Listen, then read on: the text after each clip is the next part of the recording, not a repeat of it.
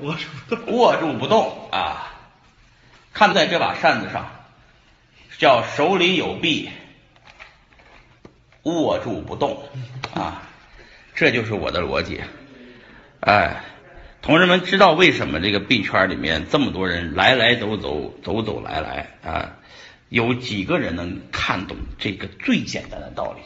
首先，很多人，我跟你说，举举个例子啊，昨天来了个大姐，跟我讲了，他是一五年进入的啊，他讲了多少东西呢？他从一五年讲到的一七年，讲到一八年啊，讲什么呢？讲他的这个这个币圈区块链的各个项目，讲这个媒体是什么样的，交易所是什么样的。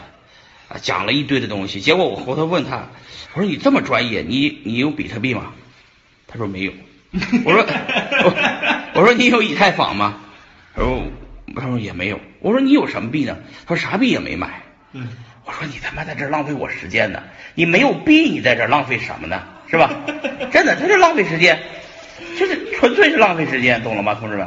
他一个币都没有。这大姐这个纸上谈兵啊。纸上谈兵是人才，头头是道。区块链技术从 DPoS、EOS 竞选节点啊，也就是什么什么波场是怎么样的，比特币是什么样的，问题在哪里，扩容是什么问题，说的头头是道，比我都门儿清。但是我一问没币啊，所以大家记住这个，手里必须有币，否则你学会那么多知识也是纸上谈兵啊，对吧？世界上就两种人，一种人是有币的，一种是没币的，对吧？文章看多了是没意义的，好吧？